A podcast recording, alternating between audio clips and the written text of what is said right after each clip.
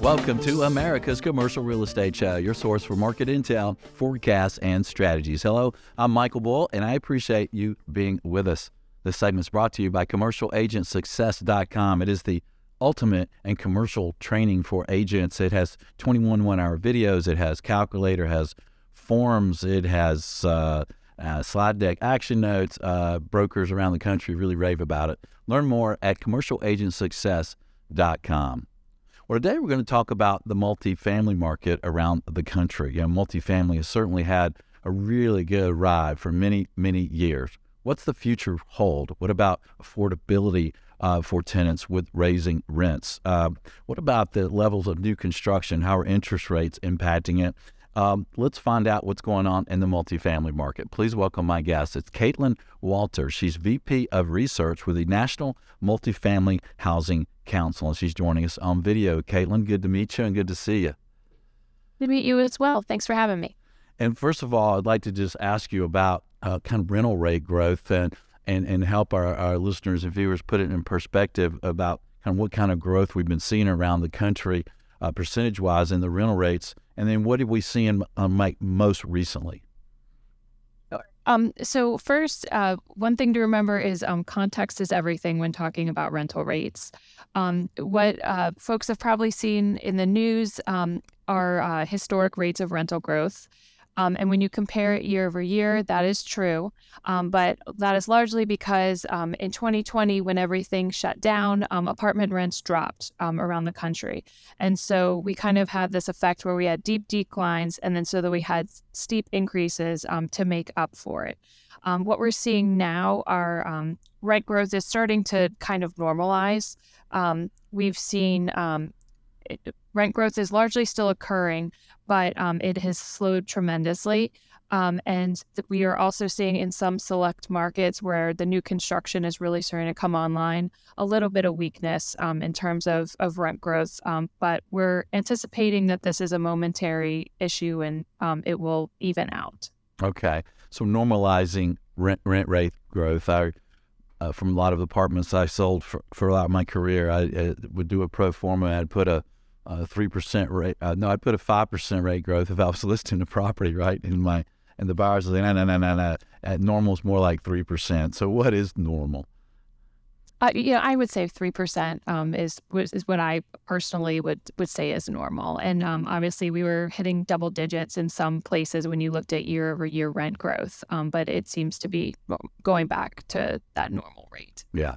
Are there any uh, rent growth stories uh, positive or negative in some of the cities or central business districts? Anything kind of jump out at you there? You know, I think that um, what's going on in central business districts is still um, kind of shaking out. Obviously, a lot of people um, can work remotely. Obviously, I am working remotely. Um, and so uh, it still remains to be seen what the end result looks like. Um, some places like San Francisco, they're struggling a lot because you know, a lot of those are tech workers who do work remotely. New York, in contrast, um, a lot of those folks are expected to be back in the office, and so those are um, those are two kind of uh, completely different stories. So I think what what's happening is um, a lot of the central business districts it's dependent upon you know what happens with that workforce and so um, that's still shaking out in a lot of places but we are also seeing though that in um, central business districts, folks like to live in a city. And so um, folks are still finding them to be attractive places, even if they are not physically working in that CBD. Um, and so one of my um, colleagues at another organization has started to talk about where it's more just the live play. They don't necessarily need the work, but they still like the the atmosphere that's in those in those locations. Who needs to work anyway, right? What about uh, vacancy, occupancy levels? Uh, what are you seeing as a trend there? Um, it's interesting because um, it has been so tight. So again, what is that normal? I think everybody thinks you know a five percent vacancy rate is healthy, and um, for the past couple years we've been nowhere near that. Um, I think the latest numbers from RealPage I saw we were around ninety seven percent, maybe closer to ninety six. But so we're still not near that healthy level. So we can afford for um, vacancy numbers to go up a little bit. Um, but again, that's nationally. And um, we are going to be seeing some instances where the new construction is all delivering at once. And so I would expect those vacancy numbers in those areas to be a little bit um, more elevated as uh, the demand kind of works its way around. And what are you seeing for levels of new supply as compared to the past and, and, and basic and maybe what we what we need? What the demand is? So um, again, the, the, a big question is what what's going to happen with demand. Um, part of the part of the concern now with the economic uncertainty is it causes people just like it causes businesses to take a pause it causes households to take a pause too so we have seen a little bit of pullback in demand which obviously impacts you know leasing up those new units um, we have had historically high number of um, construction uh, for multifamily for um, for a few years now, but we've also been dealing with a lot of delays. So it's taking longer for those units to get built, and now we're hearing about delays on the end in terms of you know getting the hookups with the utilities and, and infrastructure. Um, and so we're a little bit in this wait and see um, situation where we're waiting to see what households do. We're waiting for these new units to actually come online and see how they lease up. Um, but you know on the whole we still are in a massive housing shortage that um, you know is is evident with the you know the number of households that are cost burdened um, that are paying more than 30% of their income. Um, and so you know while it, it looks like we're dealing with a lot it's this is this is um, supply that needs to come online to ease the affordability crisis. So it sounds like we really need more supply than than we have now right yeah, and I should mention this is not just a you know a rental issue. This is a home ownership issue as well. Um, you know, a good housing market is a balanced one, and there are a lot of renters who would like to purchase a home but can't because there's a shortage on that of that um, on that side too. Um, and so we need to build housing at all types. I mean, most necessary right now is what we would probably call work workforce. Well, so there's obviously the population that needs um, assistance at the very low end, but what is difficult to build and is most difficult to build is workforce housing. So the market rate um, housing for your, you know, your first responders, your teachers, that's basically impossible to build right now to make the development pencil, and that's what we need the most. Yeah, that's that's a problem all around the country, and there's been. Uh, all right, what are you guys seeing for uh, office being uh, transformed into residential? Are you seeing much of that, or is there much talk around the the association there and your members about that? there's a ton of talk about it. Um, we, uh, our research foundation, um, recently published a piece that we did with the Urban Land Institute, looking at um, what they call adaptive reuse, so transforming office, um, hotel, retail into um, apartments. Um, and it is happening. It's happening around the country, uh, predominantly in the central business district. And you know, what I like to say is there's no silver bullet to solving the affordability crisis. And obviously, for office in particular, um, the office market is struggling in some places. Um, and so this is a good option in some cases, but it is it's a small percentage of the office market that could actually be converted to residential, but every little bit counts. Um, and um, there are a lot of innovative ideas that are being brought out, you know, property tax abatements that make it so that these conversions can happen. And in a lot of times, um, in a lot of cases, if you do a property tax abatement, you could build that workforce housing um, and convert into workforce housing. So it's definitely something that's happening and it's good. Um, but I don't, it's not going to solve everything now. Yeah. I lead a team that sells office buildings around the country, and we're tracking all the buildings that have a good bit of vacancy or distress, and the, the bases might be low enough uh, to to start making sense to look at it. And then we look at the rental market in those areas, and then of course the floor plates and um, also the window situation and, and and the neighborhood around it. So yeah, I think uh, we'll, we should see more of that. I think one of the advantages that multifamily developers like about that is the time savings. Right, you already got you already have a structure, so you know you might save a year of interest carry uh, and and deliver uh, community a lot faster. Um, what are what are you hearing from uh, your members as far as concerns, uh, if you will, about the future uh, and, and what's going on now in the economy and and with jobs and uh, and their operations? I mean, everybody's nervous. Um, we're hearing of um, some folks are putting their developments on hold. You know, everything right now is wait and see. Um, you know, when are the interest rate increases going to stop? Um, the bank, the bank situation for the regional banks um, is still sorting itself out. Um, so I think that um, folks are still figuring out, you know, what's rent growth going to look like? What are, you know, what's the difference between, you know, bid to ask for um, for properties. There's not a lot of sales transactions going on, um, so it can make it difficult to figure out what you would even sell your property for. Um, so I think that a lot of people are doing a lot of you know exploration now.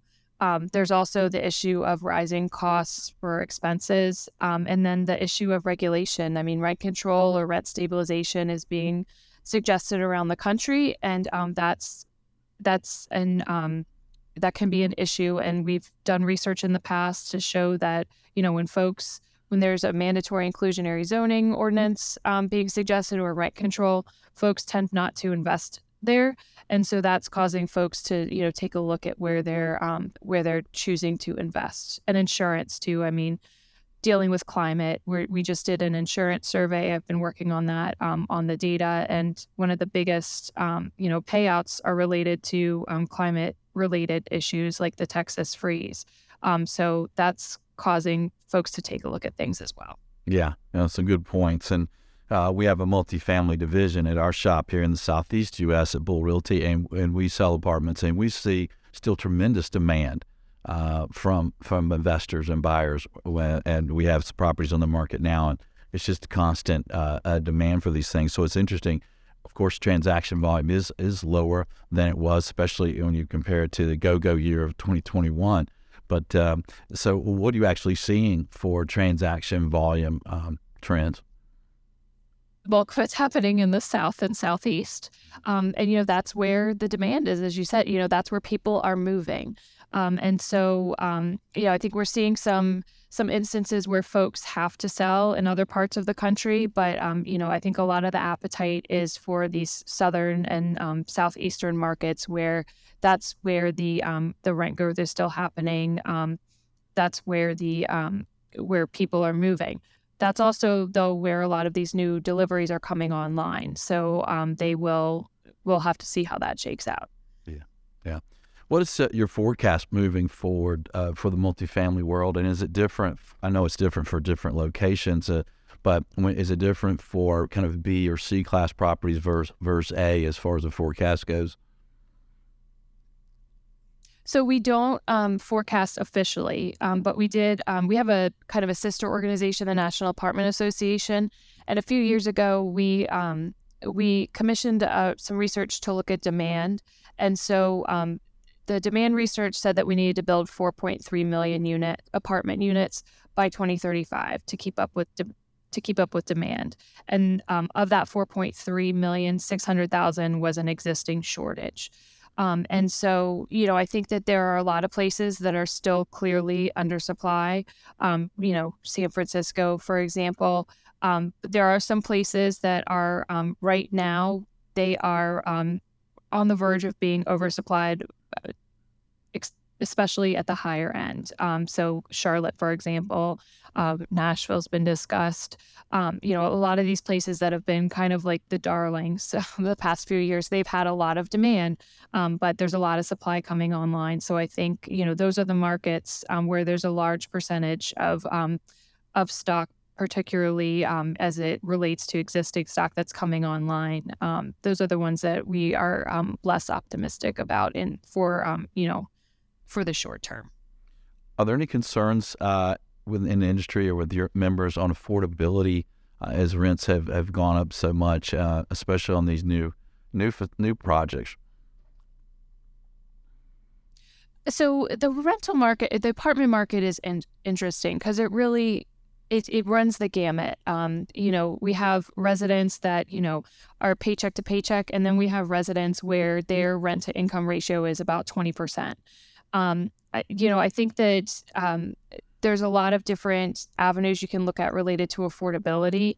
Um, what's what we're seeing though is that a lot of these affordability um, issues the solutions are, are what end up, or the suggested solutions are what end up being the of most concern to um, our our members because folks don't realize um, the impacts that it will have. So rent control being the biggest the biggest one. I mean, you are essentially making it so that you are you know you have a set rent growth and it can be pulled back we've seen that in places with rent control um, where the, the escalation gradually gets pulled back and um, we're seeing expenses go up tremendously. Um, I, I, mentioned insurance, but utilities. I mean, you think about the fact that people have EV cars now that they're charging, um, and um, if that's that's added expense if the if the um, property manager isn't you know charging for that usage. So um, I think that's what concerns the members the most is that people you know setting these regulations in place don't necessarily realize the the um, unintended qu- consequences that can occur. And you know that's that's something that can have a you know a, a domino effect and really you know threaten the stability of the industry. Yeah and rent control can kind of backfire right on a community and then you have less supply being built and, and renovated right? I mean you look at st paul they enacted rent control a very strict rent control um, initiative and it, it it shut down the pipeline like that. Yeah yeah, that's amazing. Um, well, uh, Caitlin, let's talk uh, a little bit about the National Multifamily Housing Council, um, what you guys do, who your members are, and then some of the um, uh, information that's available at your website. And for listeners and viewers, their website is NMAC, no, NMHC, sorry, NMHC.org. And there are some uh, some great information there, right, Caitlin, that's, that's not behind a firewall that you don't even have to be a member to access, right? Correct. Um, so, yeah, if you go to um, nmhc.org, my favorite section, obviously, is the research related section, um, Quick Facts. And so it's just like it's called. You can um, pull up information on, um, you know, the number of households in the U.S., the number of renters, the number of apartment residents, um, their income breakdown, their age breakdown, where um, new construction is occurring throughout the country, um, and that's all ahead of the uh, ahead of the firewall. Um, there's also we have fact sheets related to different um, to different uh, issues, and then we also have a lot of research reports. Um, the ULI re- report I just mentioned. Um, there's also one on apartment filtering or lack thereof. Interesting. So, who are your uh, members, uh, Caitlin, and, and what and why are they members? Sure. Uh, so it runs the gamut. Um, we have a lot of members, obviously, that are owners, developers, managers of apartment housing. Um, there are also um, brokers. We have architects. We have um, consultants. We also have the, you know, the, the basically any anyone that has a company that touches an apartment um, you know, so the folks who do the broadband hookups, um, they're they're members as well. Um, and there are a bunch of benefits of NMHC. We try to pay attention to you know what's what's cutting edge, what do folks need to be paying attention to, and filter that out to the membership. We also have a lot of networking opportunities um, through our, our meetings. We have our annual meeting in January every year.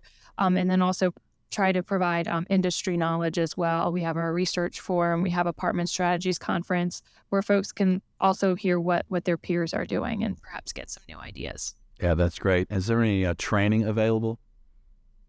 Yeah, so I would say we do more networking, um, but there's a lot of um, a lot of information um, that you can get. We have white papers on um, you know issues related to fair housing.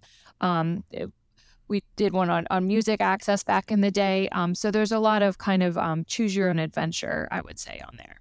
Uh, that's great. And then you have some uh, conferences, right? Yes. Um, and so uh, we have our apartment strategies I mentioned. We have um, research forum, which is really geared for industry researchers. Um, but anybody can that wants to take a deep dive into research can do so. We have our OpTech conference, which is probably the best like on the ground. Um, I would say um, knowledge, um, experience. It's re- all related to operations and technology. and so it's our one of our biggest conferences. that's in Las Vegas in the fall. Um, we also have a student housing specific conference in the fall, um, as well as some more networking based events. Um, we have a spring board of directors meeting, and then we also have a fall conference in Washington that's based more on um, you know government affairs related content. Right, and I guess uh, folks can uh, find out uh, what conferences and when and where at your website. Yes, and we've also we are um, uh, during COVID, we started experimenting with virtual, like everyone did, um, and so we have um, we have several kind of lines of meetups. Um, we have a researcher networking meetup, for example, and then we have a women in multifamily meetup. Um, there's also an emerging leaders plant program we have um, for folks who are under 40 in the industry um, to kind of uh, you know get some more access to things. and so those are all available on our on our website. Awesome. Caitlin, what would you leave our audience with to think about for multifamily moving forward? Um, I would say stay calm. um, and you know the fundamental, the underlying fundamentals are still very good. Um, you know, but just pay attention to um, you know what households are doing, um, and just remember that you know each it's like a puzzle, and each little piece um, you know is is what um, adds up to the whole industry. So as long as each of those little pieces gets taken care of, we we should be good to go. Very good. I feel better. Caitlin, thanks for joining us. Thanks for having me. All right, and thanks for joining us around the country. Hey, please let us know what you think. We also appreciate you sharing the show and connecting with us on your favorite social media. Feel free to reach out to me if you have any uh, thoughts or questions. Uh, my email is michael at bullrealty.com. And until next week, be sure that you always lead, learn, and laugh, and join us for America's Commercial Real Estate Show.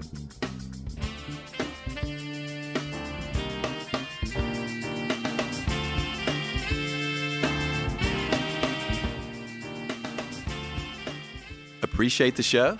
Consider referring business or doing business with our sponsors. Bull Realty is a commercial real estate sales, leasing, and advisory firm doing business throughout the Southeast headquartered in Atlanta. Visit bullrealty.com for more information. Commercial Agent Success Strategies provides video training for commercial agents. This training gets five star reviews from even the most experienced brokers.